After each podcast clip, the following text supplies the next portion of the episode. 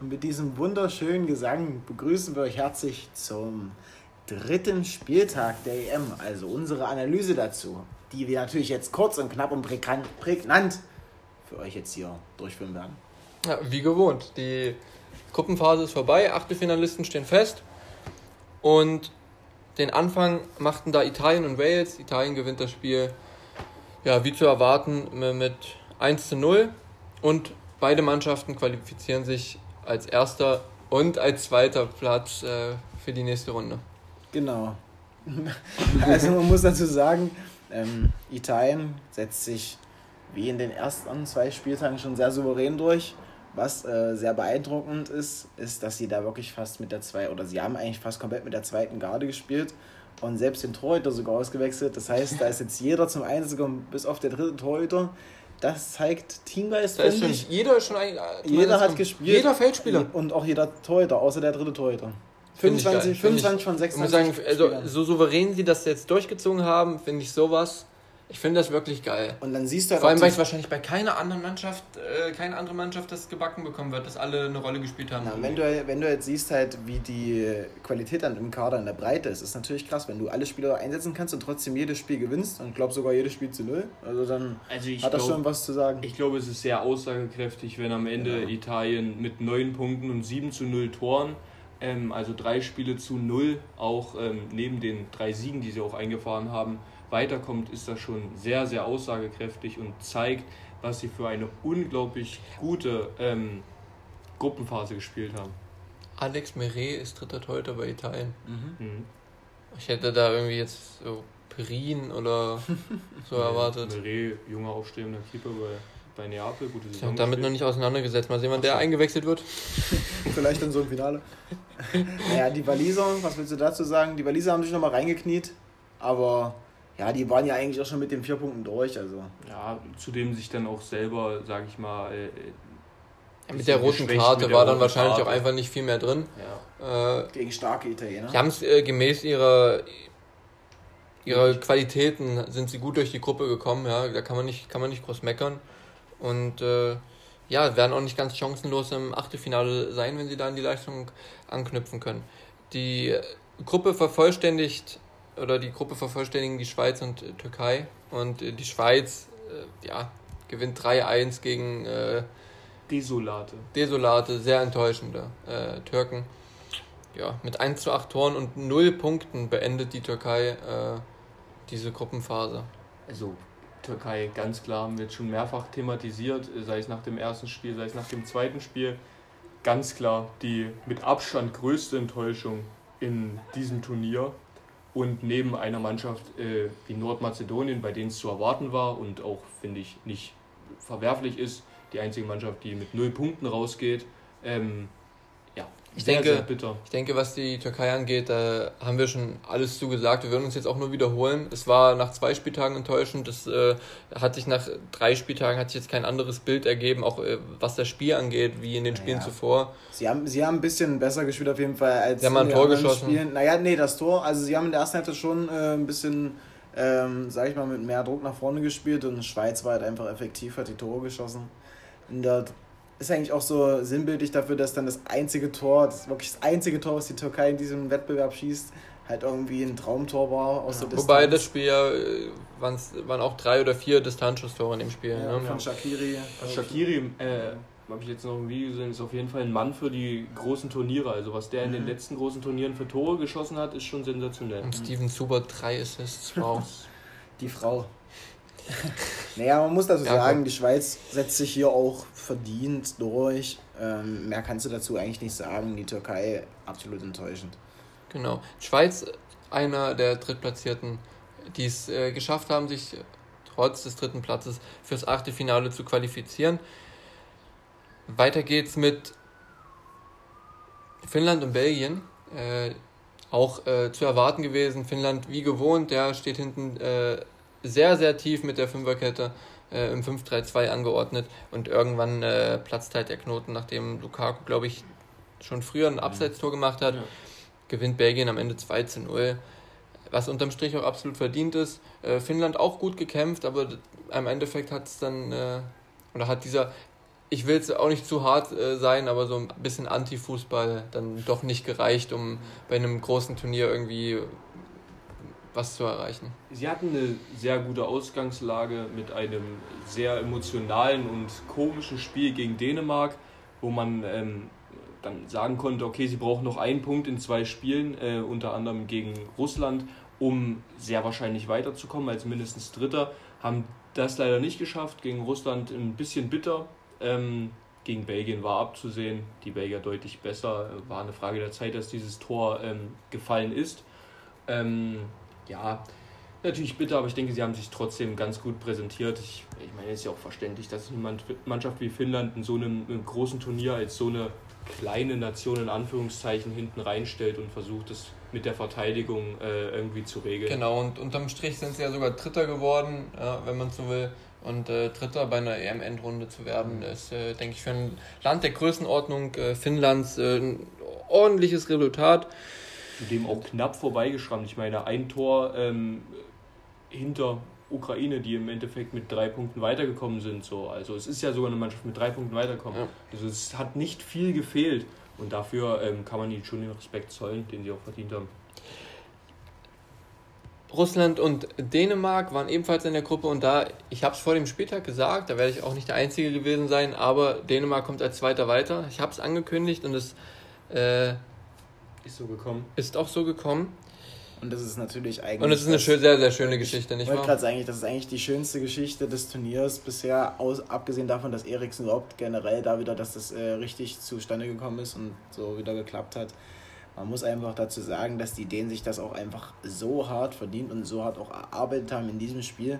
Die haben sich in das Spiel, oder da hat sich jeder so sehr reingekniet und das war schon wenn man das Spiel gesehen hat, auch mit den Fans in dem Stadion, das war einfach absolut genial. Das war, das war einfach geil. Also auch wie die da gespielt haben, wie die gekämpft haben, das, boah, das war einfach eine Bombenleistung. Also sie haben sich auch so verdient. Sie haben sich nicht nur in die Herzen der Fans gespielt, aller Welt, äh, also der ganzen Welt wahrscheinlich, sondern auch spielerisch nach diesem Spiel gegen Finnland, gegen Belgien, besonders in der ersten Halbzeit und jetzt über das ganze Spiel in Russland überzeugt und sind meiner Meinung nach und ich denke auch eurer Meinung nach absolut verdient weitergekommen. Zwei Sachen noch zu dem Spiel. Der Elfmeter von Stuba schon sehr schmeichelhaft. Ja.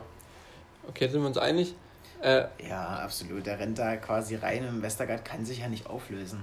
Vor allem zumal ist der Typ nicht 1,20, sondern 2 Meter. Meter. Also wenn man sich das ja. nochmal angucken würde, kann ich mir nicht vorstellen, wie irgendein Schiedsrichter das, äh, diese Entscheidung dabei, also dabei belassen würde. Außerdem wir als Verteidiger alle drei können das, glaube ich, sogar Ja, und im Endeffekt, ich denke auch so, im Endeffekt äh, alles gut gegangen, alles in Ordnung, am Ende scheißegal, ja auch aus Sicht der Dänen, aber in so ein Spiel, also so, so eine Szene zum Beispiel ein Finale mit 1-0 entscheidet oder mit 2-1, so, da, da würde ich richtig krass Bauchschmerzen bekommen. Aber gut vor allem wenn es einen Videobeweis gibt und sowas, ist es, ist ja immer die Frage wegen der glasklaren Fehlentscheidung. Für mich ist das eine klare Fehlentscheidung, weil es einfach nicht genug für einen Elfmeter ist. Ja, da sind halt leider die, die, die Linien, die Grenzen sind dazu zu schwammig. Es ist halt äh, zu sehr interpretierbar und das ist das Problem generell. Und was ich auch noch sagen möchte zu dem Spiel, während dieser ganzen Tore, ähm, da merkt man auch wieder, was für eine Power Dänemark sogar als, als Team entfachen kann. Ist Dänemark eine Mannschaft, die wir vielleicht sogar im Halbfinale oder äh, mehr erwarten können? Halbfinale so plus? Du, du, erinnerst dich gut an unser Gespräch im Vorfeld, vor dem ersten Spieltag, vor dieser EM einige Tage, ähm, wo wir für uns beide unseren Geheimfavoriten oder eine Mannschaft, die man nicht unbedingt so weit erwarten würde, festgelegt haben. Du meintest Schweden, ebenfalls im Achtelfinale, sehr souverän als Gruppenerster, dazu kommen wir noch. Meine war Dänemark. Meine war Türkei. da wissen wir, wer hier der Fußball Haben wir das nicht sogar, haben wir das nicht sogar angesprochen im Podcast? Ich, das, ich, hatte ich, ich glaube, meins wurde, ich hatte deinen schon mal angesprochen, aber ich glaube, ich es wurde noch nicht gesagt, dass ich Dänemark damals gesagt habe. Jakob und Noah haben das auch angesprochen. Ja, ja. ja. Ordentlich daneben gelegen, ja. Also ich kann es mir vorstellen. So, also man, also man merkt, sie spielen sehr guten Fußball, aber wie wir es in der letzten Folge schon thematisiert haben, ähm, ich denke, sie spielen auch also sehr stark für Christian Eriksen. Ja, also man muss dazu sagen, Dänemark hat die Qualität im Kader, das ist unglaublich. Also vor allem die erste Elf finde ich da eigentlich auch genial. Das habe ich aber auch schon bei dem Spiel gegen Deutschland gesehen, also wo die das Testspiel gemacht haben, da hast du ja wirklich auf jeder Position echt gute Spieler und die sind halt als Team natürlich jetzt nochmal durch diesen Fall so enorm zusammengewachsen und du sagst schon, die können Power entfachen.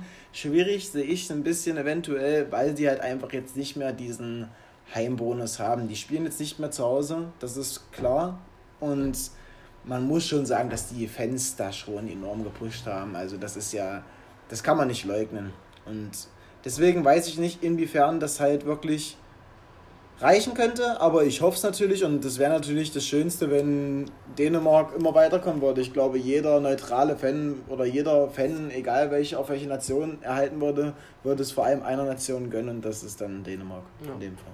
Da stimme ich dir absolut zu. Bleibt auf jeden Fall interessant abzuwarten. Zudem Dänemark zusätzlich noch einen wirklich, den äh, haben wir schon drüber gesprochen, glücklicheren Turnierbaum erwischt hat. So ähm, finde ich jedenfalls. Sie spielen äh, als Gegner gegen Wales. Schlagbarer Gegner. Wird in keinem Fall einfach, aber ist definitiv schlagbar. Und im weiteren Verlauf gibt es Mannschaften, die man schlagen kann. Klar, wenn, wenn, wenn der Niederlande weiterkommt, dass es schwer ist, bleibt außer Frage. So, man ist jetzt in eine Runde weitergekommen, es geht jetzt an, an die K.O.-Spiele.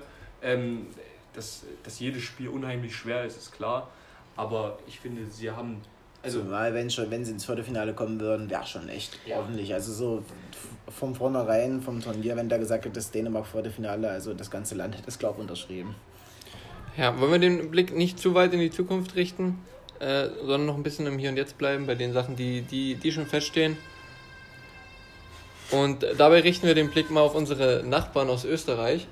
Die konnten den letzten äh, Spieltag gegen die Ukraine mit 1 zu 0 für sich äh, entscheiden.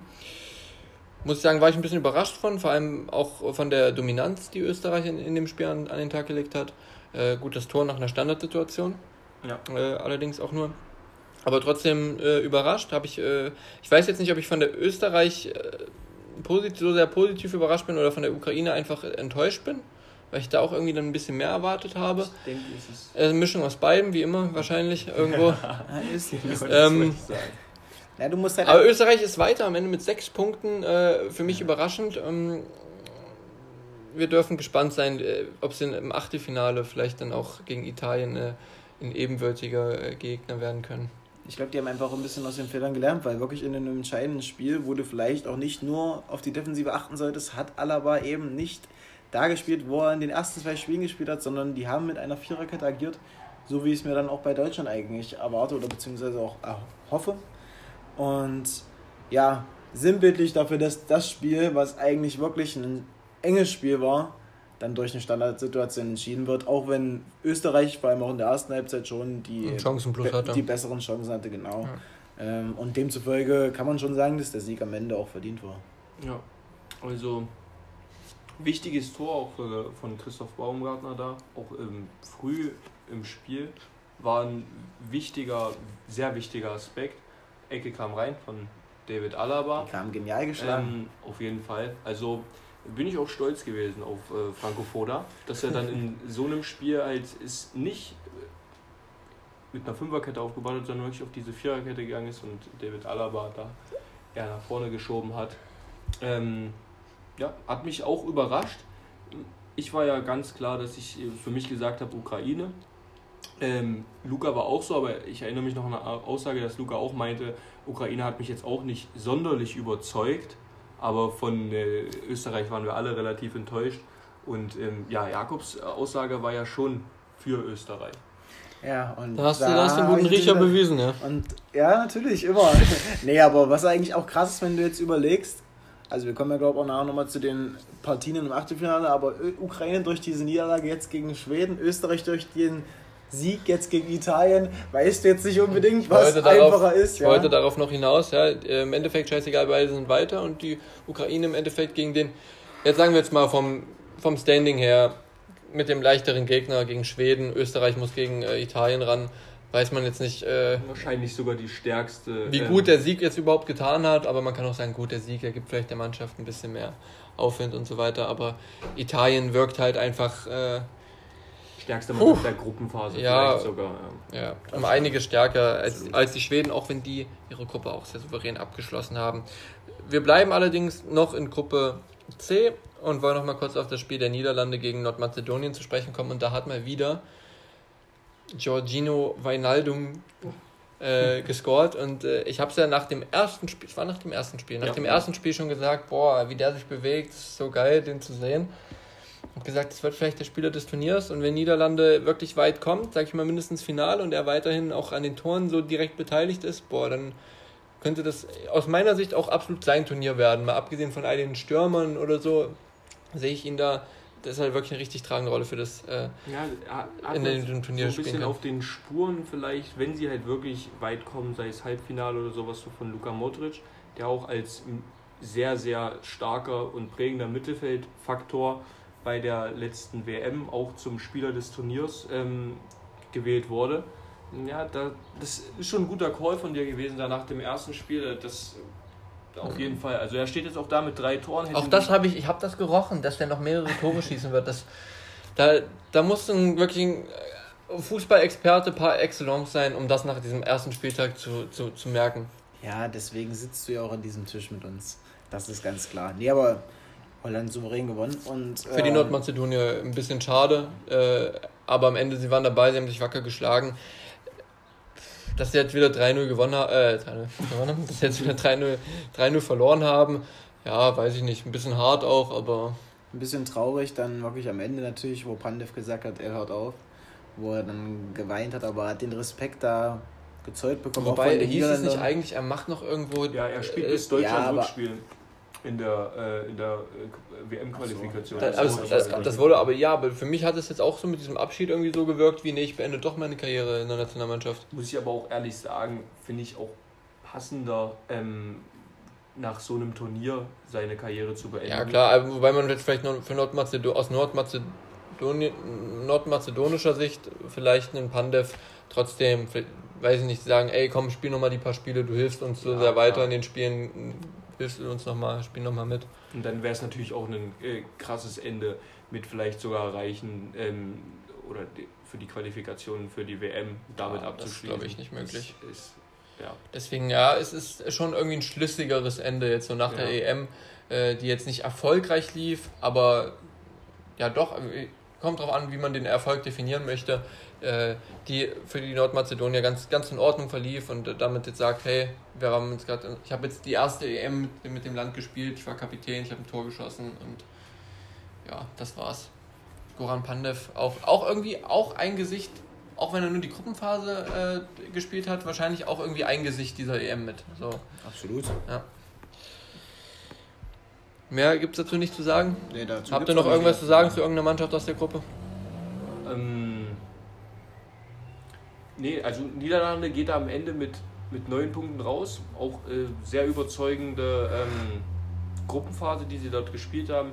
Klar, erstes Spiel beispielsweise nur ein 3-2, aber ähm, was die im zweiten Danach zweimal zu null. dritten Spiel besonders gezeigt haben, Ja. hat schon gezeigt, dass sie definitiv ähm, ein Anwärter dieses Jahr für diesen EM-Titel sein könnten. Vor allem absolut offensiv stark. Die Ja. meisten Tore geschossen wenn, von allen Teams mit acht zudem Toren. auch bei denen irgendwie diese Fünferkette, die man merkt bei uns oft nicht so beliebt ist, sehr nice interpretiert wird und sehr cool ausgespielt wird. Gerade da rechts mit Dumfries, links mit, ähm, mit Van Arnold oder Windal, wie auch mal ausgesprochen wird. Ähm, also gefällt mir schon sehr gut, das, äh, das äh, Mannschaftsgefüge und wie sie da agieren. Ähm, Die haben auch ein paar coole, coole, gute Spieler, interessante Spieler, die sie von der Bank immer bringen können. Donny Malen vielleicht bei Genau. Malen zum Beispiel. Ja, auf, also mit der Niederlande ist auf jeden Fall zu rechnen. Ebenfalls äh, zu rechnen ist mit England, die die Gruppenphase ohne Gegentor überstanden haben und mit einem 1-0-Sieg gegen die Tschechen den, ähm, ja, den Gruppensieg, den ersten Platz in der Gruppe auch klar gemacht haben. Raheem Sterling schießt alle Tore der Engländer bis jetzt. Ähm, ja, der Sieg war, denke ich, zu erwarten. Wobei auch äh, an den Engländern, äh, wobei es auch für die Engländer Kritik äh, gibt. was äh, die, ja, was, was den Gruppenverlauf bis jetzt so ein bisschen angeht, ja. 2 zu 0 Tore.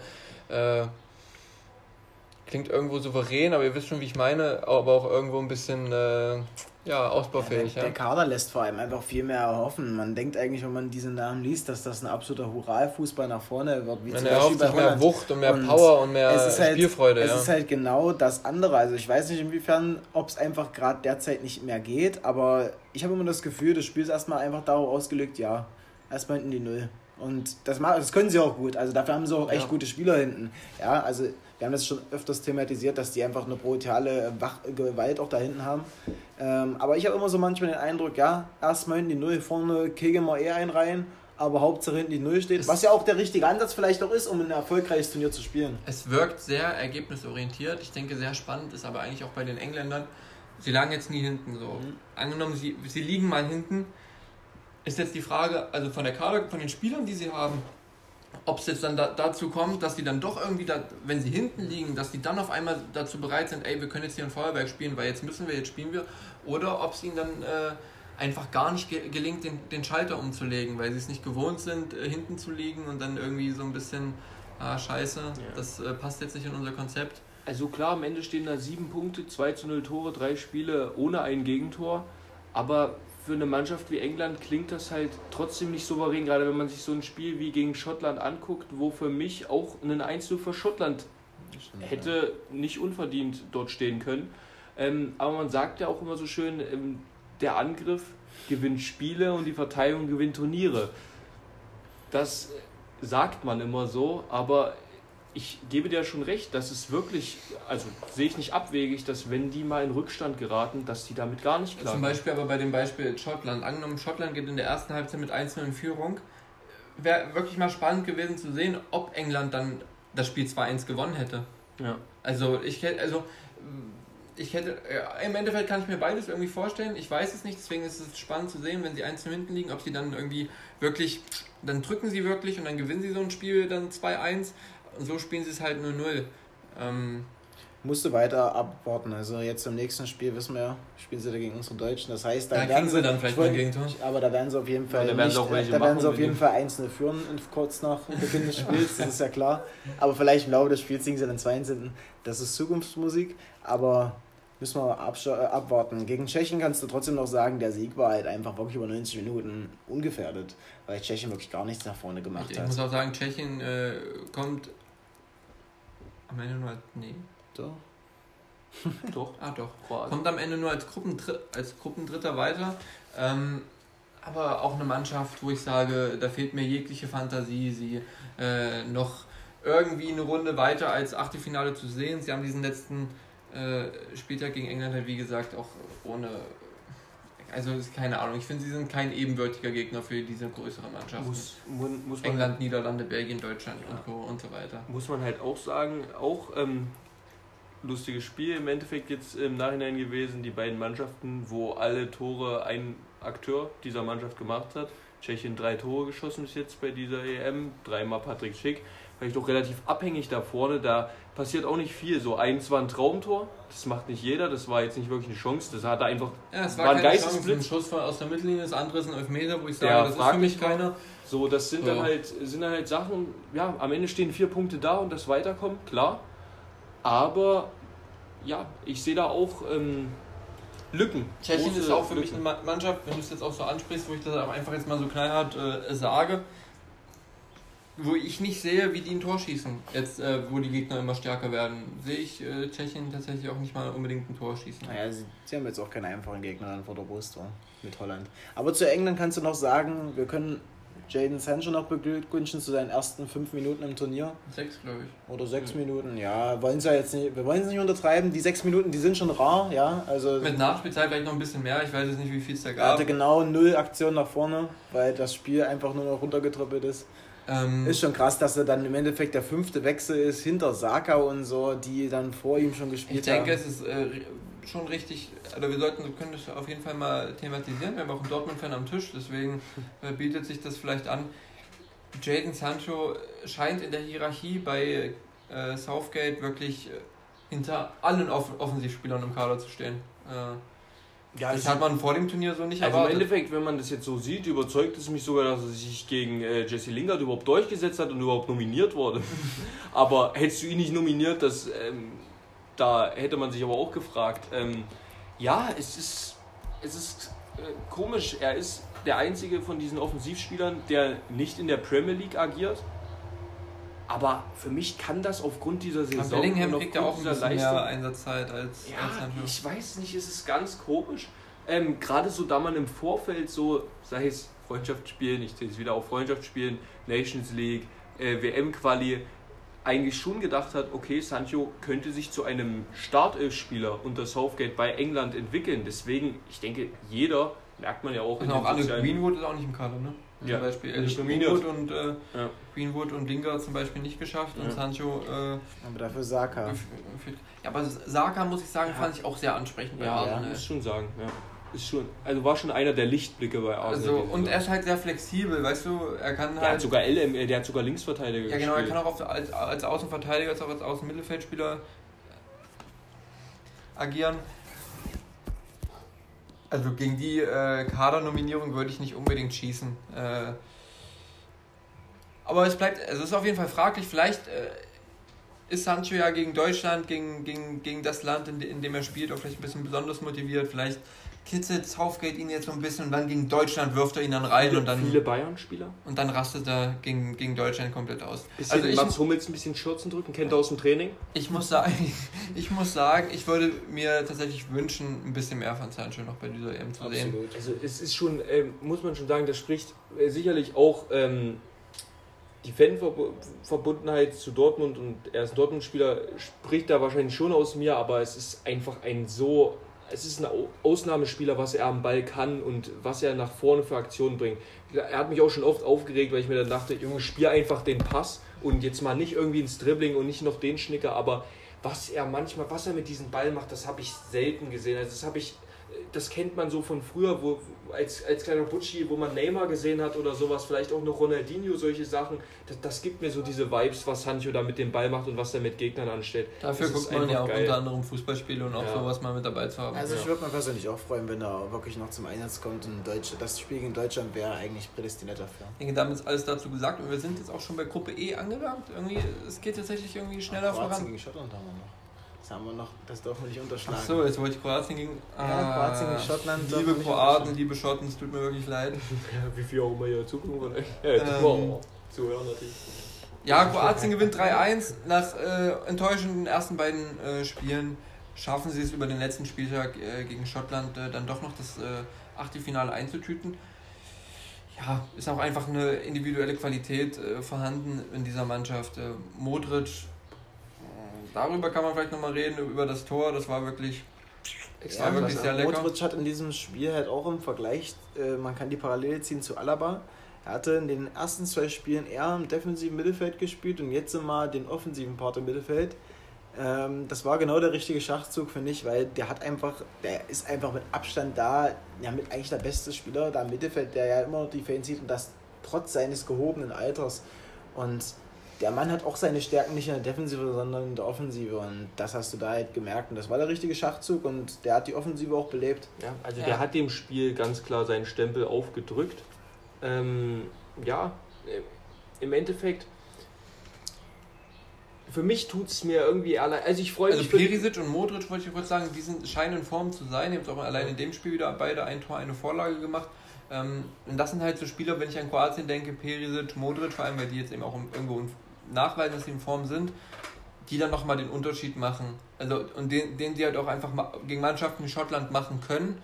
Die Frage ist, können sie das dann auch noch gegen stärkere Nationen machen? Also, wie gesagt, es freut mich für die Kroaten. Ähm, ist ja auch eine Nation, die man, denke ich, auch in so einem Achtelfinale aufgrund der, der letzten Turniere auch sehen Auch will. einfach diese stärkeren Mannschaften willst du gegeneinander Ja. spielen sehen und dazu gehört Kroatien aufgrund der Ja. Spieler schon noch dazu. Ich muss wiederum sagen, dass da am Ende Schottland mit einem Punkt steht, finde ich, das, das trifft nicht das so, wie sie in diesem Turnier gespielt haben, weil sie haben wirklich drei echt gute Spiele gemacht, wo sie wirklich guten Fußball, guten offensiven Fußball gespielt haben, sich wirklich sehr gut präsentiert haben, gegen Tschechien unglaublich bitter 2-0 verloren. Also das Spiel hätten die auch gewinnen können. Da, ich, da steht am Ende ein 2-0. Für mich hätten die das Spiel gewinnen können. Es ist generell einfach sehr viel Pech dazu, äh, Pech dabei. Gegen England hast du vorhin schon angesprochen, hätten sie auch gewinnen können, wenn Und sie sogar fast müssen. Sie waren nach den ersten beiden Spieltagen in einer sehr unkomfortablen Ausgangssituation, die also inhaltlich, was die Spiele inhaltlich angeht, die ersten beiden Spiele,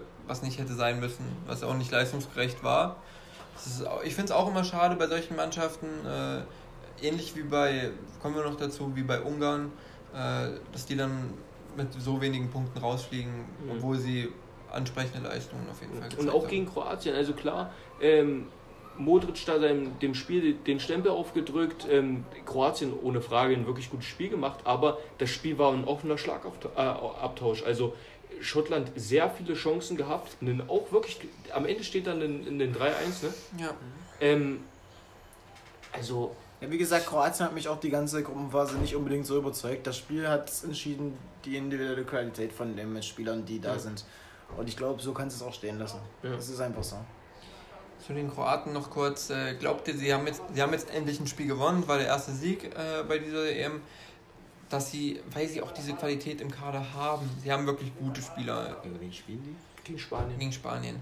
Glaubt ihr, Kroatien kann jetzt vielleicht durch das Erfolgserlebnis irgendwie da ein bisschen mehr Kraft und Selbstbewusstsein rausziehen und vielleicht so ein bisschen mehr an, an Leistungen von vor äh, drei Jahren, von vor drei Jahren bei der WM, wo sie mit, ähn- mit den ähnlichen Spielern äh, so stark waren, äh, irgendwie nochmal irgendwie da, da rankommen? Also ich sagte so viel. Weil die Spieler sind ja noch da an Das, sich. das Spiel war ja im. Vorfeld, nachdem es klar war, Kroatien kommt weiter als Zweiter und das Spiel Spanien noch nicht ähm, stattgefunden hätte. Und hätte ich dann gewusst, es spielt Kroatien gegen Spanien, hätte ich gesagt, okay, ich denke, Kroatien könnte weiterkommen. Aber nach diesem Spiel, diesem 5-0 von Spanien, bin ich schon eher Tendenz Spanien. Muss ich, leider, muss ich sagen, aber ich lasse mich da auf jeden Fall überraschen. Es wird ein offenes Spiel. Ich finde, beide könnten dort für, mi- als Sieger hervorgehen. Also es ist auf jeden Fall keine, kein klar definierter ähm, Favorit. Favorit gegeben, finde ich. Trotz dessen, dass ähm, Spanien am Ende auch okay, mit fünf Punkten auf dem zweiten steht. Auch alles andere als geglänzt hat, für mich persönlich. In jedem Spiel definitiv besser gewesen. Aber ähm, geglänzt in keinem Fall. Ja, wird ein interessantes Spiel, Die, die ich. Qualität im Kader ist da und deswegen bin ich auch so eigentlich enttäuscht von der, von der kroatischen Mannschaft, weil du hast angesprochen, die Spieler sind immer noch dieselben wie vor drei Jahren. Das ist eine absolut eingespielte Truppe eigentlich. Und da haben die in den ersten Spielen schon echt nicht überzeugt und auch Ja. gerade überlegt, wer da, was da anders ist. Also, Mandzukic war noch da. Äh, Mandzukic war halt im Sturm. Da hat er ja auch äh, jetzt vor Schottland äh, rotiert, hat da Rebic und Kramaric und Frijalko hat er rausgehauen, endlich nach den zwei Spielen. Oder was heißt, nee, nicht endlich, aber hat er dann rausgehauen. So Basic stand im Tor. Also Basel stand im Tor, Mandzukic stand im Sturm und ansonsten, ja, also wie gesagt, keine Ahnung, äh, Guardiol war auf jeden Fall nicht Linksverteidiger, aber mir fällt jetzt auch nicht ein, wer die Qualität Darius ist da. hat vielleicht noch irgendwo gespielt. Hat er noch Mhm. gespielt bei der WM? Sirna? Weiß ich gar nicht. Doch, ich glaube schon. Aber die Qualität ist da und Ja. ich glaube aber trotzdem auch fast eigentlich nicht, dass es gegen Spanien reichen wird. Ich denke, wir Schließe ich mich an. jetzt. Also ich äh, kann nur sagen, ich schließe mich an. Ich äh, sehe Spanien auch Deswegen kommen wir auch zu Spanien. stärker. Und damit kommen wir zur Gruppe der Spanier. Und von mir aus kommen wir auch gerne zum Spiel der Spanier. Robert hat es schon angesprochen, 5-0 hat Spanien gewonnen gegen die äh, Slowakei. Und auch in dem Spiel ist so, so mit eine, ein Highlight der EM mit dabei gewesen. Ich spreche von 0-1. Martin Dubravka Ja, also erzielt ein Eigentor. Im Vorfeld kann man sagen, für mich Slowakei, ähnlich wie Finnland, hat sich eine sehr gute, unerwartete Ausgangslage verschafft, indem man im ersten Spiel gewonnen hat und aus den letzten beiden Spielen noch einen Punkt ähm, brauchte, um weiterzukommen. Ähm, haben das leider nicht schaffen können, haben nicht überzeugt. Ja, und wie natürlich dieses 1-0 fällt, also ich saß da, ich saß davor und ich dachte mir, was macht Dubravka da? Also um Er wollte Gottes den Ball über Willen. die Latte schlagen. ja, Er aber über die Latte- also der hätte er jetzt irgendwie hätte er den Ball vor den Kopf bekommen. Weißt du, richtig hart vor den Kopf und der Ball wäre hochgesprungen, der wollte ihn dann drüber forsten.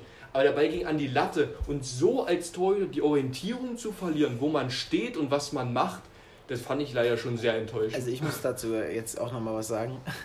Also ich finde auch diesen Verlauf sowas von komisch, weil das Spiel hat ja angefangen, Spanien von Anfang an die ganze Zeit gedrückt und die Slowaken waren das ganze Spiel ein bisschen desolat. Das muss man einfach sagen, die hatten gar keine Chance und die Spanier haben daran erinnert, wie sie Deutschland 6-0 abgefegt haben. An diese Leistung haben sie angeknüpft, finde ich. Hat es nicht begonnen mit dem verschossenen Deswegen, darum wollte ich jetzt gerade zu sprechen kommen. Dubravka hat vor dem 1 zu 0 erstens einen Elfmeter gehalten und nochmal zwei riesen Dinge rausgefischt, wo ich dachte, also ich habe das Spiel nicht live gesehen, aber als ich mir ein Highlights angeguckt habe, dachte ich mir so, ey, da musst du so heiß sein als Torhüter, weil der hat so viel gehalten in der Anfangsphase und das 0-0 gesichert. Der war alleine dafür zuständig, dass 0-0 stand. Und dann macht er so eine Aktion, wo er wahrscheinlich einfach selber, wenn er sich das jetzt anguckt, denkt, was habe ich da gemacht? Der hat wirklich alles nicht gepasst. Ich weiß nicht, er wollte nur die Latte lenken, aber normalerweise machst du das auch nicht mit einer Hand, sondern mit zwei. Normalerweise sicherst du die Hand von unten, dass da nicht durchrutschen kann. Und er macht wie ein Volleyballschläger und Aufschlag, äh, Aufschlag ins eigene Tor. Ja. Also das sah schon alles also, relativ komisch hat mir auch echt an. leid, aber ich musste so anfangen zu lachen, als ich das ja, gesehen ja, habe. Natürlich, das ist normale Reaktion. Ich glaube, sowas hat noch keiner von uns gesehen, außer bei Tomislav Pieplitscher früher. und, und ja, das, ist, das sind Situationen, die kannst du traurigerweise nicht erklären. Das ist auch beim, so. Man muss dann auch weiter sagen, es geht dann weiter. Beim 2-0 sieht ja auch scheiße aus. Da muss ja richtig hingehen und dann kommt ähm, Ferran Torres, war das? Laporte hat das Laporte, ja. aber wer geflankt hatte. Ach so, ja, nee, das weiß ich gerade gar nicht. Ah, nee, ich glaube Sarabia. Irgendjemand hatte geflankt und ja. dann ähm, steht Dubravka auch wie, wie völlig falsch Geld da im Tor dann wieder drinne. Und, und halt dann köpft den Laporte perfekt gegen die Laufrichtung ja. vom Torhüter da rein. Gerard Moreno. Ah, Moreno. Linsen.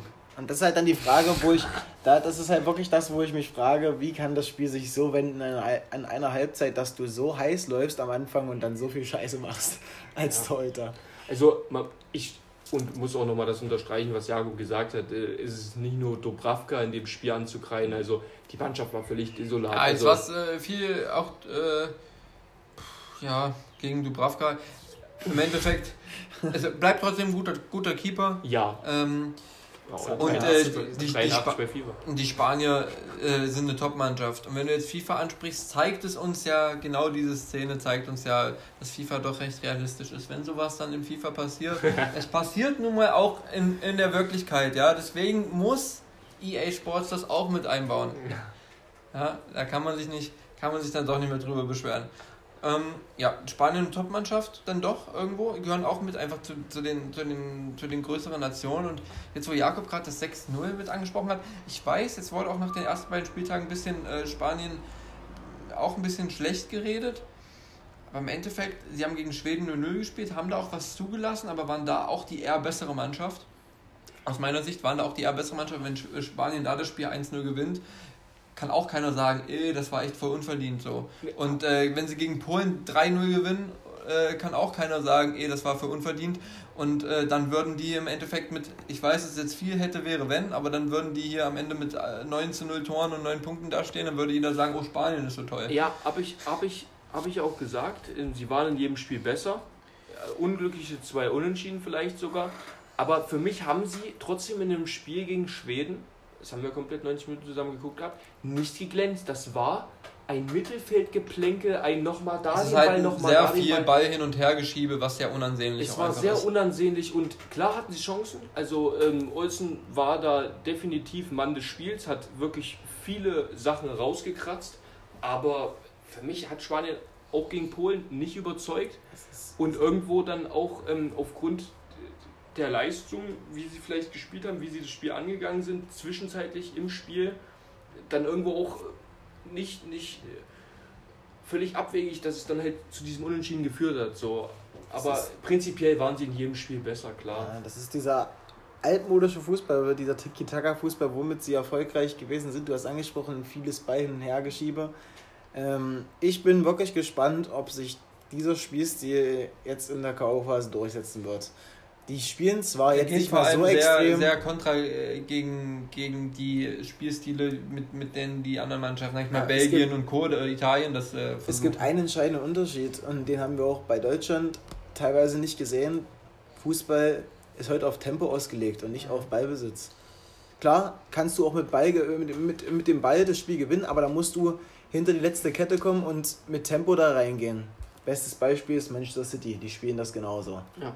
Mit Tempo hinter die letzte Kette und nicht den Ball im Mittelfeld zirkulieren lassen und kein Tempo reinkriegen, da kannst du keine Kette der Welt, keine Defensive der Welt, kannst du da in Gefahr bringen. Ja, Pep Guardiola und Luis Enrique ist ja auch irgendwie, das ist nicht fast dasselbe dann, äh, je nachdem. Spanien ist doch alles dasselbe, dachte ich. ja, Manchester, City ist ja in Spanien. Ja. Ähm, ja, das ist auf jeden Fall, also ich, stimmt, das ist auch dann wieder eine da bewegen wir uns dann wieder bei einer ganz anderen Thematik. Äh, kann der Ballbesitz Fußball ist der kon konkurrenzfähig? Äh, äh, der ist ja ein bisschen ausgestorben einfach so diese dieses dieses Weil der Fußball sich verändert hat. Der Fußball hat sich verändert. Aber Spanien Spanien hat diesen Ansatz auf jeden Fall und äh, da kann man gespannt sein, inwiefern sie sich damit noch durchsetzen können. Ja. Erster sind sie auf jeden Fall nicht geworden in der Gruppe. Das sind die Schweden geworden, die haben mit einem Last Minute äh, 3 zu 2 Sieg gegen Polen diesen Gruppensieg klar gemacht. Ähm, ja, was soll ich sagen? Forsberg äh, sticht bei den Schweden auch irgendwie so ein bisschen heraus. Ja, bis zu dieser 90. Minute alle drei Tore gemacht. Auch wegen seinem Aussehen. Äh, dann äh, Viktor Claesson, Claesson, Claesson von Krasnodar, glaube ich. Jetzt müsste ich nachgucken, aber ich, ach, ich bin mir zu 90% sicher. Allerdings aber auch ähm, wieder ein überragender Für Forsberg eingewechselt macht es 3-2. Und Lewandowski für Polen mit einem Doppelpark hat auch drei Turniertore geschossen im Endeffekt. Und das, das gerade? Ja, ja stimmt. stimmt das Spiel gut. war vogelwild, wenn du es dir anguckst, weil Schweden hatte vieles im Griff und die Polen, ja, das ist eine One-Man-Army, das war von vornherein klar. Aber traurigerweise ist es ja so, die Polen hätten einen Sieg gebraucht. Sie kamen sogar am Ende noch zurück auf ein 2-2 und die Polen hatten kurz vor der Pause Boah, durch Lewandowski eine riesen ja, Chance. Äh, ai, ai, ai. Und ich glaube, also du kannst es nicht verallgemeinern, dass das Spiel dann wirklich so gewesen wäre, dass die Polen da hinten raus noch die zwei Tore gemacht hätten und dass das dann 3-2 ausgegangen wäre. Aber Lewandowski weiß ganz genau, er glaubt zumindest, denke ich mal, wenn er den reingemacht hätte, dann vielleicht hätte das Spiel sie, anders laufen können. Hätten sie auch, naja, die haben ja drei Tore geschossen. Ja. Normalerweise kannst du dann sagen, ja, gewinnen wir das Spiel. Und das hätte gereicht. Ja. Und ich glaube, da, der hadert sehr, sehr noch mit sich, weil den er weiß auch, das ist genau so ein Ding wie Dubravka. Ich glaube, Lewandowski weiß ganz genau nicht, wie er den nicht machen kann. Bei, bei den Polen haben ja auch äh, Milik und, und Piontek sind da vor dem Turnier ausgefallen. Das sind ja auch zwei Stürmer, die, denke ich, auf jeden Fall eine Rolle gespielt hätten, was jetzt Einsatzzeiten genau. angeht, ähm, die da weggebrochen sind. Drei Spiele äh, da vorne mit dem Sturm, sei es äh, linker Flügelmäßig, Zehnermäßig, hängende Spitze Stürmer mit Zielinski gespielt. Das ist ein ähm, zwar eher offensiv ausgerichteter Mittelfeldspieler. Aber zentral vor allem. Ja, und nicht außen. Also, das zeigt. Ja, vor allem eigentlich voll, voll auch ein geiles Mittelfeld gewesen. So Krichowia, Klich und Zielinski ja. klingt für mich auch nach einem echt ordentlichen Mittelfeld. Auf ja. jeden Fall. Und noch eine Sache zu ergänzen: Jakob hat es schon äh, leise formuliert. Für mich noch ein, eine ganz wichtige Personalie, die man bei Schweden hervorheben muss, ist Alexander Isak. Das ist schon so. Also, was, was war was der in den Spielen gezeigt hat, lässt. Ähm, ist da vor allem am Ball auch echt gut, ne? Echt, echt geil. Ja. Vor allem, also, man hat ja immer so am Anfang, wo Dortmund den auch damals verpflichtet hat, hat man ja so gesagt, das soll der neue Ibra werden. Und da waren ja so, hat nicht überzeugt, was auch immer, aber wenn man das jetzt so sieht, so was der am Ball kann, dann diese Größe dazu, zudem ist er ja auch noch schnell. So, also dieses am Ball und diese Größe ist schon ein bisschen Ibra, Ibra Vibes. So ein bisschen. Er braucht wahrscheinlich noch ein bisschen, aber ich denke, er kann auch wirklich, wirklich gute, ja. richtig, richtig guter Spieler werden. Also in Fall. jedem Spiel. Der auch noch den, irgendwann bei einem to richtigen Top-Club noch eine richtig große Rolle spielen ja. kann, das äh, traut man ihm, denke ich, auf also jeden Fall. Halt auch nicht irgendwie mal einen Wackler, sondern der hatte wirklich in jedem dieser drei Spiele hat er mindestens eine Situation, wo der zwei, drei, vier Spieler so ausgenommen hat und so also. spielintelligent auch gespielt hat und also er gibt der Mannschaft extrem viel ja. und bei Schweden, finde ich, passt halt einfach vor allem dieses Große und Ganze, das ist einfach, die ergänzen sich perfekt so und mhm. da ist halt eine gute Mischung zwischen Erfahrung und auf jeden Fall so ein bisschen so ein paar junge Hüpfer. Ja, also ich fand das auf jeden Fall auch sehr interessant, so weil in den ersten beiden Spielen ähm, beendet Schweden das Ganze mit ähm, vier Punkten und 1 zu 0 Toren. Oder? Ja, 1 zu 0 Toren. Ja. Und dann im zweiten Spiel ist da so ein Hurra-Fußball beider Mannschaften und so ein offensives Spiel. Und äh, Schweden kriegt ja auch zwei Dinge rein, hätte drei, vier sogar auch kassieren können.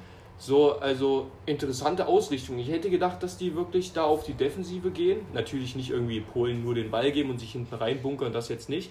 Aber dass sie schon ähm, eher versuchen, wieder die Null zu halten, weil sie gezeigt haben, dass sie das können, auch gegen eine Mannschaft wie Spanien, ähm, Slowakei. Ja, interessant, aber im Endeffekt haben sie 3-2 gewonnen, stehen da vorne mit sieben Punkten, ungeschlagen aus dieser Gruppenphase, Gruppenerster, guten Turnierbaum, Gegner Ukraine, geht zu schlagen. Also, ja. Das kann man so stehen lassen. Am Ende, jetzt Hot Take, die werden kein Gegentor mehr kassieren, Schweden. Das habe ich jetzt nicht gesagt. Vielleicht fliegen sie ja, also. Die, Wenn sie weiterkommen, dann spielen sie gegen England oder Deutschland. Ja, dann spielen sie da 0 und verlieren um Elfmeterschießen. ich finde, die Gruppe ist eigentlich gut abgehakt damit. Auf jeden Fall. Wir können jetzt zu Gruppe F kommen, habe ich kurz überlegt, welcher Buchstabe kommt jetzt als nächstes. Gruppe F, der Gruppe der deutschen Nationalmannschaft. Dann reden wir doch. Mit welchem äh, Leid wollen wir als erstes anfangen? Na, warte mal, lass mich mal kurz überlegen. Nehmen wir Deutschland, nehmen wir Portugal. Portugal, Frankreich. Portugal, Frankreich. Komm, wir fangen damit an. Jetzt kann ich euch ja nicht mehr überstimmen. Reden wir über Portugal und Frankreich. Ronaldo Elfmeter Doppelpack und äh, Benzema ebenfalls Doppelpack, auch ein Elfmeter, drei Elfmeter in dem Spiel. Mhm. Ähm, ja, keine Ahnung, für mich hat das Unentschieden, äh, das Unentschieden, für mich hat das Spiel davor schon so ein bisschen nach, nach Unentschieden gerochen, weil irgendwie, ich dachte mir so, bei beiden wird ein Unentschieden wahrscheinlich zum Weiterkommen reichen. Irgendwie ist das dann so ein Ergebnis, worauf man sich dann irgendwie einigen kann innerhalb des Spiels, wenn es dann gerade unentschieden steht.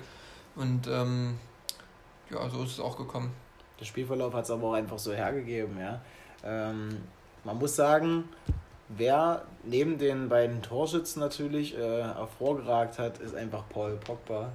Also die beiden Pässe waren ja so genial. Pogba ist auch der Schuss. Ja, der, der Schuss, also den, der Schuss war auch so krank. Ja, die Pässe waren krank. Wie Patrice den auch gehalten hat, war so krank. Ja, ja, ja. der hat ja auch eine Statue in, äh, in Portugal für, dieses, äh, für die EM damals. Mhm hat er ja auch diesen übelst kranken Ball gehalten und dafür hat er ja irgendwie, ich weiß nicht in welcher Stadt, hat er so einen Statue bekommen, wo er so hier den Ball hält, den Winkel, den aus dem Winkel gekratzt hat. Patrice war auf jeden Fall echt ein guter Keeper ja. äh, und Pogba für mich absolut äh, zwischen äh, Genie und Wahnsinn. Also der halt Typ ist für mich manchmal wirklich, da denke ich mir, ey, äh, das macht doch auch gefühlt nur Pogba, vielleicht macht das Neymar auch mal oder was weiß ich wer, aber sich hinstellen und mit dem einen Bein stehen und mit dem anderen Bein in der Luft wackeln, ja. das ist doch kein Trick, Mann. Was ist das? Da denke ich mir so, ah, da werde ich richtig aggressiv, da werde ich wirklich, wirklich aber, ich werde da wirklich wütend. Ja, aber Pogba hat diese Größe, diesen Körper dazu. Es ist so schwer, den, den Ball abzuluxen und den nicht irgendwie mit einem Foul zu stoppen. Zudem ist ja auch technisch sehr, sehr versiert und ja. sehr, sehr gut. Also, Unnormal, ja. Ähm, ja, und das ist so wirklich dieser, also für mich ist Pogba dieser Sinnbildspieler, der in der Nazio plötzlich eine Leistung abruft und dort als Führungsspieler hervorgeht, wo du da denkst, bei, also die Menu-Fans, wenn die das sehen, denken sich doch bestimmt nur so, Junge, was ist bei dir mit manchmal los bei uns? Was, was soll das? Spiel doch auch mal so bei uns. Wie das, geil bist du denn? Das stimmt auf jeden Fall. Und äh, er hat auf jeden Fall auch eine enorme Aura auf dem Platz. Ja. Genauso, wer auch eine andere Aura hat, ist auf der anderen Seite ein gewisser Cristiano Ronaldo. Ich ja. finde halt einfach, wenn der ich Mann auf dem Platz steht, so eine Aura. Viele sagen, er ist arrogant. Keine Ahnung. Ich sehe es halt nicht so. Er ist halt einfach so überzeugt von sich, was er kann. Und ja, Robert das ist einfach gesundes Selbstbewusstsein. Ja, also ich, ich, will ja nichts absprechen, der Weltklasse-Spieler, was auch immer. Also, also, ja, der hat eine Aura, was auch immer, aber äh, also Ronaldo ist definitiv arrogant. Du bist schon so ein bisschen so ein bisschen Ronaldo-Kritiker. Ja, schon.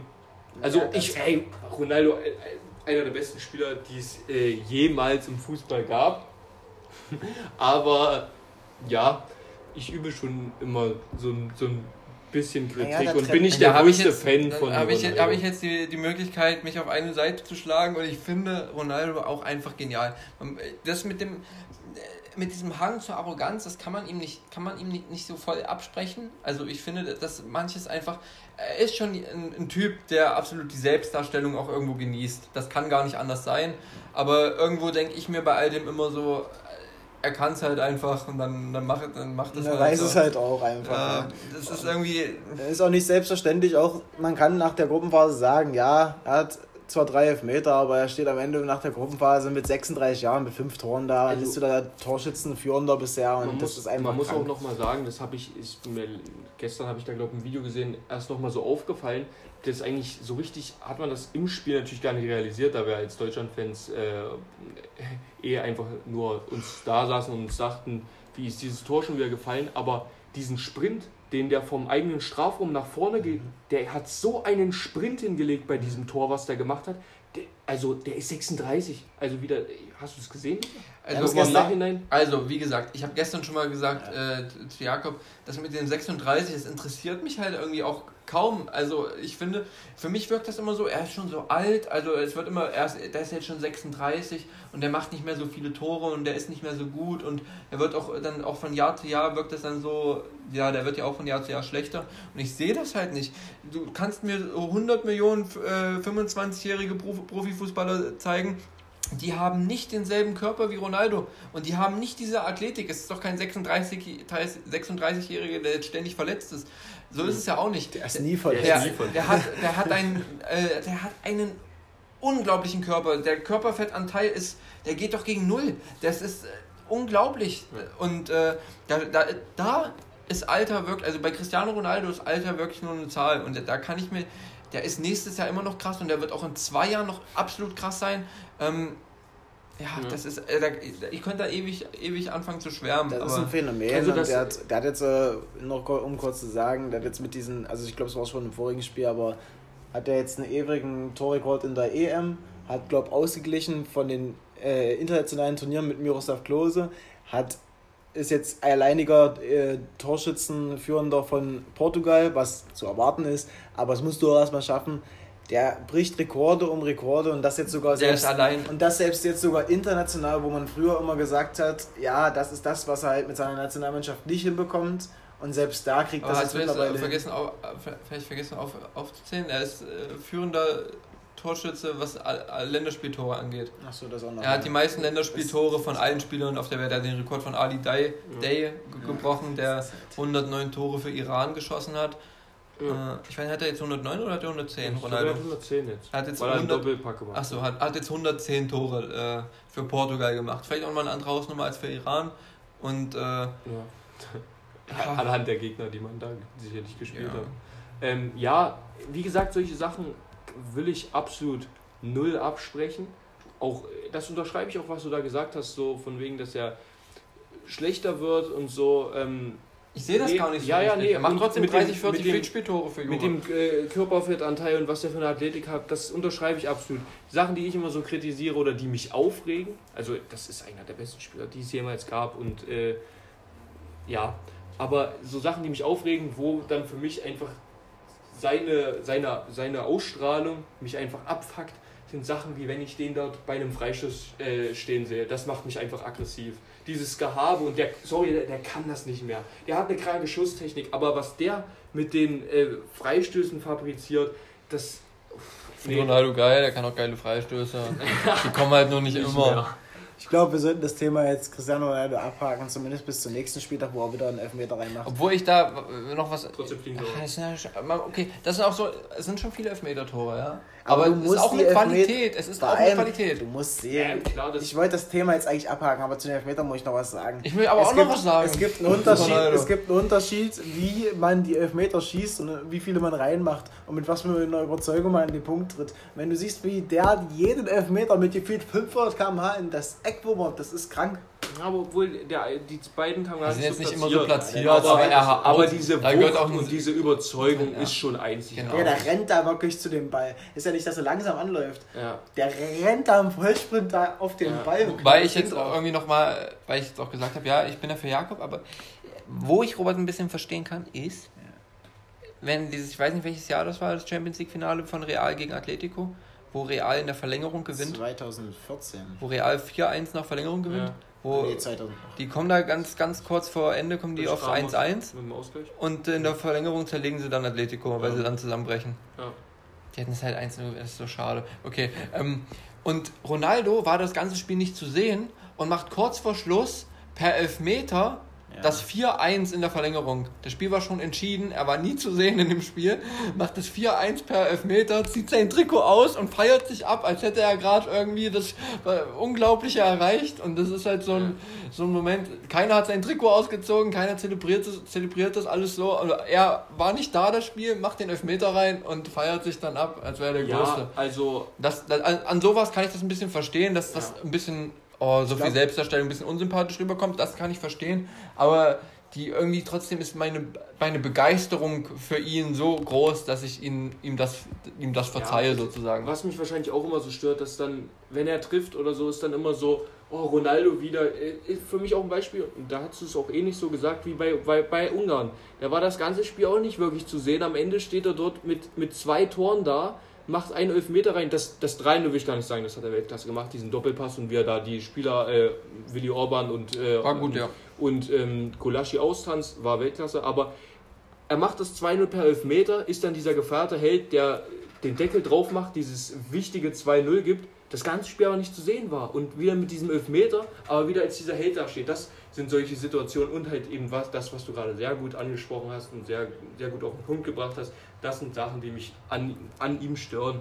Ich glaub, aber ich möchte ihm nichts von seiner Klasse oder von, seinen, äh, von seiner Historie absprechen. Ich glaube, du hast den Punkt eigentlich schon vorhin gut aus. Also hast gut angesprochen.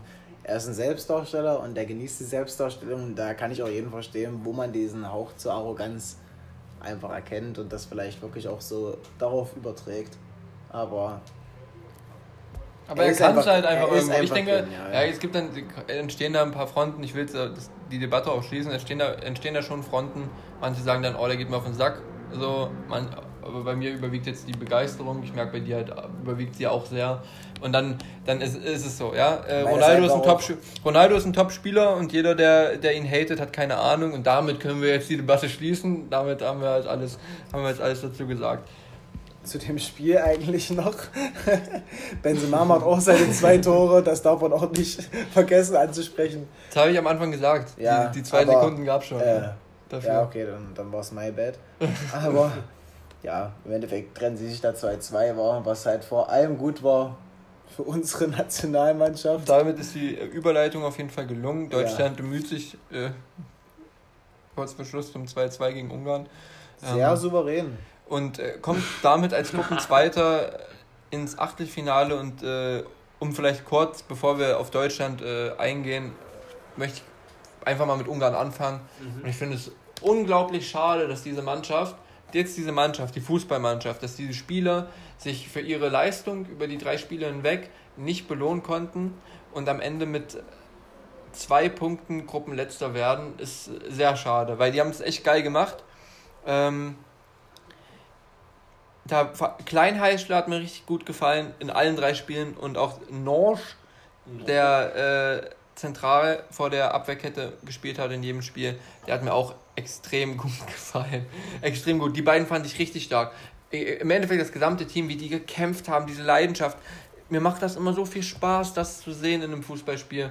Und äh, war dann auch irgendwie ein bisschen, äh, bin ich auch ein bisschen traurig, dass die dann leider mit so einer geringen Ausbeute letzter geworden sind. Also, ich glaube, das ist halt so traurig, dass sie halt wirklich gegen diese drei Riesennationen in dieser Gruppe gestanden haben, aber sie waren in keinem Spiel, das musst du so festhalten, in keinem Spiel der klar schlechtere Gegner. Sie haben eigentlich immer auf Augenhöhe gespielt und sie hätten sich, das muss ich als Deutscher Fan oder Deutscher auch einfach so sagen, sie hätten sich den Sieg verdient gehabt. Und ja, es ist halt einfach wirklich eine überragende Leistung des gesamten Teams gewesen über diese drei Spiele hinweg. Und ist auch krass, was diese Nation angerichtet hat, wenn du nach dem Spiel siehst, wie da gestanden die Nationalhymne nochmal vor ihren Fans singen. Das ist, äh, das ist ein Zusammenhalt und auch eine wirkliche Einheit. Ja, also es ist absolut bitter, gerade wenn man es auch betrachtet. Jakob hat gesagt, in keinem Spiel klar schlechter. Ähm, dass sie, auch wenn da am Ende ein 3-0 stand, nicht weit entfernt von einem Unentschieden gegen ähm, Portugal waren. Das hätte dann gereicht. Das hätte gereicht, damit, damit wäre man dritter Platz gewesen. Und, ähm, gegen Frankreich geführt, gegen Deutschland geführt. Ja, ähm, ja, gegen Deutschland waren sie absolut nicht weit, Zweimal geführt. weit entfernt von Aber auch diese, Sieg. Diese Niederlage gegen Portugal war so, un ich meine, das waren 3-0 und das war so unglücklich, dieses 3-0. Ja. Und diese drei, drei Unentschieden, ausgeglichenes Torverhältnis hätten gereicht, wären sie vor der Ukraine weitergekommen. Ja, ja, also, ja, ist, es ist unheimlich bitter. Und, aber man kann auch, wie, wie ich bei Finnland vorhin gesagt habe, man kann dieser Mannschaft nur, ähm, und auch bei Schottland, man kann dieser Mannschaft nur Respekt zollen.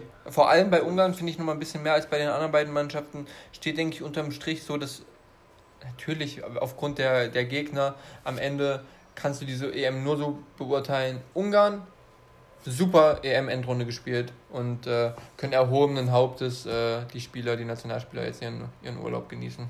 Auf jeden Fall. Bei der deutschen Mannschaft wiederum können wir uns noch nicht ganz sicher sein, ob sie das Turnier erhobenen Hauptes äh, verlassen können. Das Achtelfinale haben sie jetzt schon mal erreicht, aber das Achtelfinale wäre unterm Strich dann auch ein bisschen äh, zu wenig, oder? Auch wenn mit England ein äh, starker Gegner auf die Deutschen dann, dann wartet. Auf jeden Fall wäre es zu wenig, allerdings werden sie nicht im Achtelfinale ausscheiden, weil alle ja gesagt haben, wir sind jetzt im Turnier angekommen. Ja, nach diesem 2-2 äh, war der Wortlaut vermehrt, dass man jetzt im Turnier wirklich richtig da ist. Ähm, ich, ich weiß nicht, kann das. Kann, du warst sehr empört nach dem Spiel, das kann man jetzt auch mal sagen, irgendwie ein bisschen enttäuscht, oder? besonders empört und enttäuscht während des Spiels und nach dem Spiel, oder? Ja, ja war schon so. Ja, kann man so festhalten. Und äh, aber ja, macht es euch trotzdem irgendwo Mut, dass das, das Spiel? Oder ist es so, oh, gegen Ungarn hat es nicht gereicht und jetzt. Äh, es, also, ma es macht mir, sorry, ich macht mir Mut, wenn sie mit der richtigen Aufstellung spielen würden, dann macht es mir Mut. Also so ein Musiala zum Beispiel, so ein Goretzka, die haben so einen Impact. Also die machen ja Bock, dass man die, die sehen will, die beiden zum Beispiel. Jetzt wenigstens versteht, Musiala auf jeden Fall Minimum auf die Bank zu setzen und den mal früher als 80. Minute zu bringen. Das macht mir Hoffnung, dass, äh, Hoffnung, dass das Löw jetzt, denke ich mal, auch erkannt hat. Da zum Beispiel Joshua Kimmich, der danach den Man of the Match bekommen hat, die sagt, ich würde den gerne Musiala geben und allgemein die Mannschaft und äh, die deutsche Bevölkerung, sage ich mal, sehr angetan war von dem Auftritt von Musiala und Löw es danach auch gesagt hat, war wirklich ein sehr ambitionierter, sehr guter ein Einsatz. Er war, er war eklig, er war frech, wie Löw danach im Interview gesagt hat. Ähm, ja, dass wir uns dort auf jeden Fall auf eine längere ja, Einwechslung ich, er wird ja eine längere Einwechslung. Er ja. wird nie im Leben nein, in der Startformation nein, stehen, nein. wo ich das nicht mal schlecht finden würde. Ich auch nicht. Bin. Also ähm, Leroy Sahne will ich da nicht sehen. Den habe ich gefressen. Also, wen ich auf jeden Fall in der Startaufstellung sehen will, ist ein Leon Goretzka. Und es ist groß, den habe ich auch gefressen. Nee, ich würde sogar ich glaube, für Gündogan, Gündogan wird auch rausfliegen. Ähm, bei Groß ist diese das Stütze. Wird aber so sein. Groß ist definitiv. diese Stütze und ich sag dir halt auch so, wie es ist. Groß hat mich, hat mich jetzt nicht so enttäuscht wie Gündogan. Weil Luca weiß es, was mich ja, Ich habe auch gestern aber schon gesagt, ich muss sagen, Groß äh, hat mich auch viel abgefuckt. Also vor allem in den Spielen davor fand ich ihn echt gar nicht gut. Gegen mich Portugal auch, fand ja. ich ihn, ich fand ihn gegen Portugal vor allem auch wieder gar nicht gut.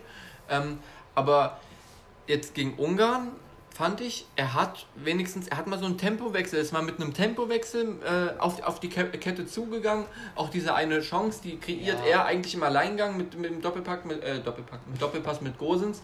Ähm, das sind Momente, wo er dann doch irgendwo seine Qualität aufblitzen lässt und wo ich dann auch irgendwo verstehen kann, okay, möchtest nicht auf den verzichten. Er hat auch irgendwo eine gewisse Qualität und er ist irgendwie auch vom Standing her, es ist Toni Kroos, jahrelang Stammspieler bei Real Madrid.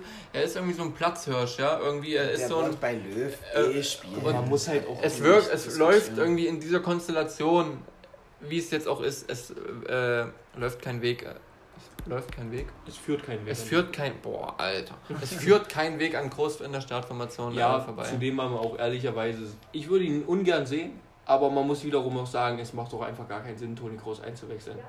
Sorry, aber Nein. also so vom Gedankengang, okay, ich, wir müssen wechseln, wir müssen was tun. Wir wechseln Toni Groß ein. Weiß ich nicht.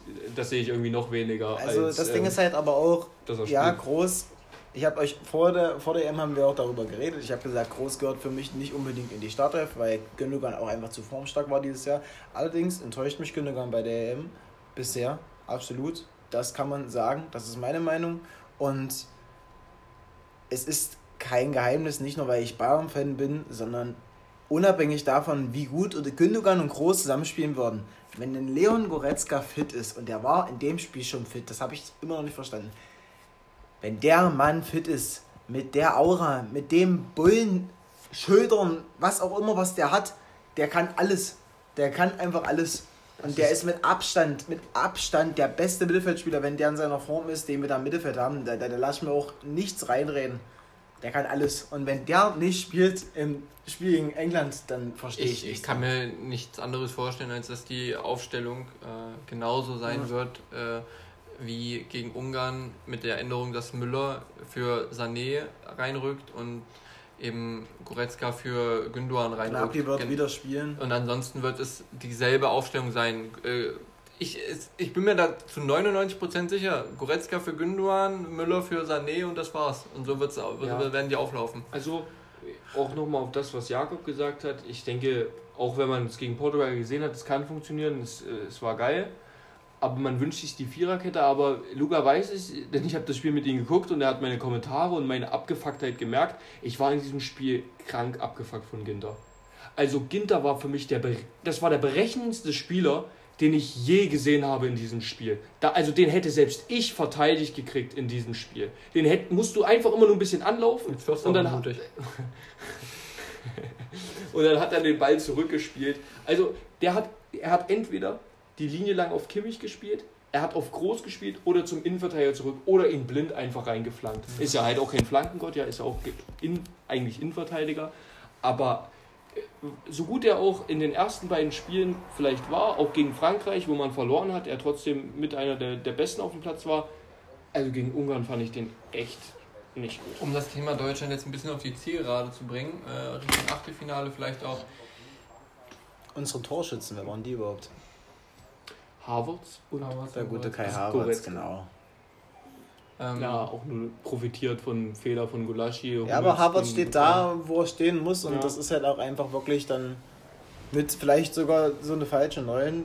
Beste, den wir da vielleicht so, haben. Er wird da ja auch weiterhin in der Startformation stehen. Da ist, äh, Harvards kann man natürlich sein. sinnbildlich dafür anführen, dass man jetzt sagt, Deutschland ist im, im Turnier angekommen. Ist für mich Harvards eine Figur, die man seit dem Portugal-Spiel dafür definitiv anführen kann und sagen kann, also Harvards die deutsche Mannschaft sind angekommen, finde ich persönlich.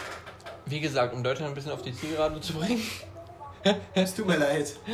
ähm, jetzt haben wir das Thema Torschützen auch geklärt. Ähm, Folgendes. Äh, glaubt ihr, es tut der deutschen Mannschaft gut, gegen eine Mannschaft wie England zu spielen, ähm, die auch mehr mit, also die auch mehr Spielanteile haben will und wird, ähm, anders als tiefstehende Mannschaften wie Ungarn? ähm, die halt mit einer Fünferkette tief stehen, sondern was ganz anderes. Ähm, glaubt ihr, das tut der deutschen Mannschaft gut und sie kann einfach, weil dieses äh, Spiel auf Augenhöhe oder mit Mannschaften, die auch irgendwie die Ambition haben, mehr mitzuspielen, äh, dass ihnen das gut tut und wir deswegen eine stark verbesserte deutsche Mannschaft sehen? Oder seid ihr, habt ihr oder überwiegen bei euch die Gefühle, oh, England, ist jetzt eine Nummer zu hoch nach Ungarn?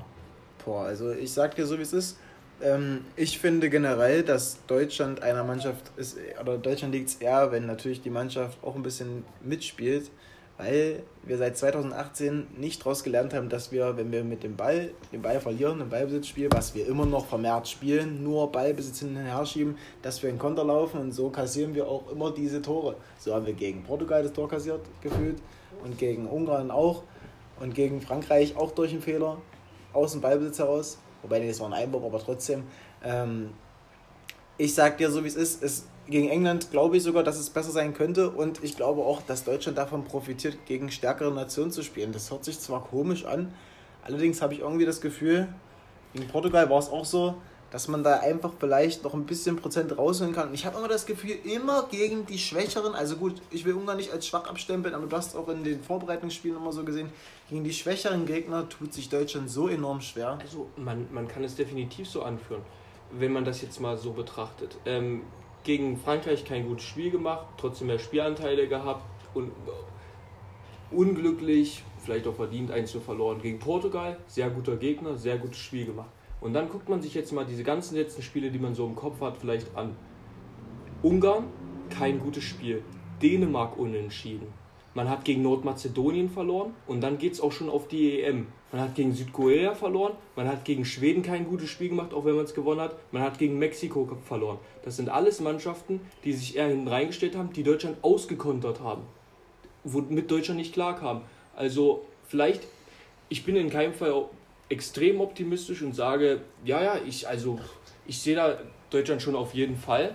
Aber ich könnte mir auch vorstellen, dass es ihnen Mhm. gut tut und dass sie einen besseres Spiel machen als Und- gegen Ungarn und eher so eine Leistung vielleicht sogar wie gegen Portugal abrufen. Wenn England aber nicht dumm ist, dann machen die genau das und stellen sich hinten rein und kontern mit ihren schnellen Spielern. haben bei England aber auch Genau das- England das so, eine geile, so eine geile Fünferkette spielen können. Ja, und sogar. ich kann es mir sogar vorstellen, dass es Von irgendwie so passieren Spielerklassen, könnte. Und England wird über ihre schnellen Spieler kontern. Du hast zwar gesagt, England wird mitspielen. Die werden auch ein paar Spielanteile haben, aber das Spiel wird zu, auch zu 100% wieder so aussehen, dass, aussehen, dass Deutschland primär den Ball hat und England sich eher erstmal auf die Defensive konzentriert. Und das wird zu 100% so passieren. Zumal, wenn Deutschland ja dann spätestens nach 15 Minuten mit der ersten Offensivaktion von England in Rückstand gerät, das Spiel ist oder so, so dazu entwickelt.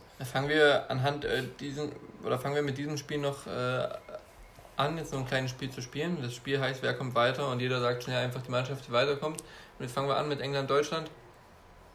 Deutschland. Deutschland. Napoli trifft und Deutschland kommt weiter. Ja. ähm, Wales Dänemark, Dänemark. Dänemark. Dänemark. Wow. Italien Österreich, Italien. Italien. Italien Niederlande Tschechien, Niederlande. Niederlande. Niederlande Belgien Portugal, Belgien. Portugal. Belgien Kroatien Spanien, Spanien. Spanien. Spanien Frankreich Schweiz. Frankreich. Schweiz. Ist falsch. äh, will Abwechslung reinbringen, Frankreich. Und äh, jetzt noch vielleicht noch mal ein bisschen spannender, Schweden gegen die Ukraine. Schweden. Schweden. Schweden. Okay, wir sind uns äh, mehrheitlich einig. Ich denke, das mit Schweiz war ein, war ein kleiner Spaß, Jakob. Naja, ich mag halt Frankreich nicht, deswegen alles auf die Schweiz. Okay. Ähm, ja, selbst wenn es so kommt, äh, natürlich, wir erwarten erstmal wirklich auch geile Achtelfinalpartien. Aber ab, ab, ab dem Viertelfinale, wenn es vor allem so kommt, äh, denke ich, da geht es dann richtig los. Ne? Ganz viele Top-Nationen, da freue ich mich sehr drauf. Also da, ich, ich muss, ich, ich hoffe persönlich auch so ein, so ein bisschen, also klar, ich wünsche mir für so ein, für so ein Dänemark-Schweden, aber ich denke, es wäre schon Erfolg genug für die im Viertelfinale zu stehen. Ich wünsche mir da auch wirklich, klar, es ist immer cool, wenn so ein Newcomer so irgendwie mal ins Halbfinale kommt, aber ich wünsche mir Halbfinale schon sowas wie, wie, wie Belgien gegen Italien und, und Deutschland gegen Niederlande äh, Ja, oder sowas, ja. das wünsche ich mir schon. das Wobei man auch für, dann für so eine Mannschaft wie Dänemark oder Schweden, so, insofern sie dann im Halbfinale stehen würde, sehr krass für sie mitfiebern würde. So kommt dann auf jeden Fall. Aber- das ist klar. Ja, das liegt alles noch in der Zukunft. Wir haben erstmal das Achtelfinale vor uns und über das können wir dann nächste Woche Donnerstag äh, in gewohnter Runde wieder reden. Bis dahin, tschö. Ciao, Freunde.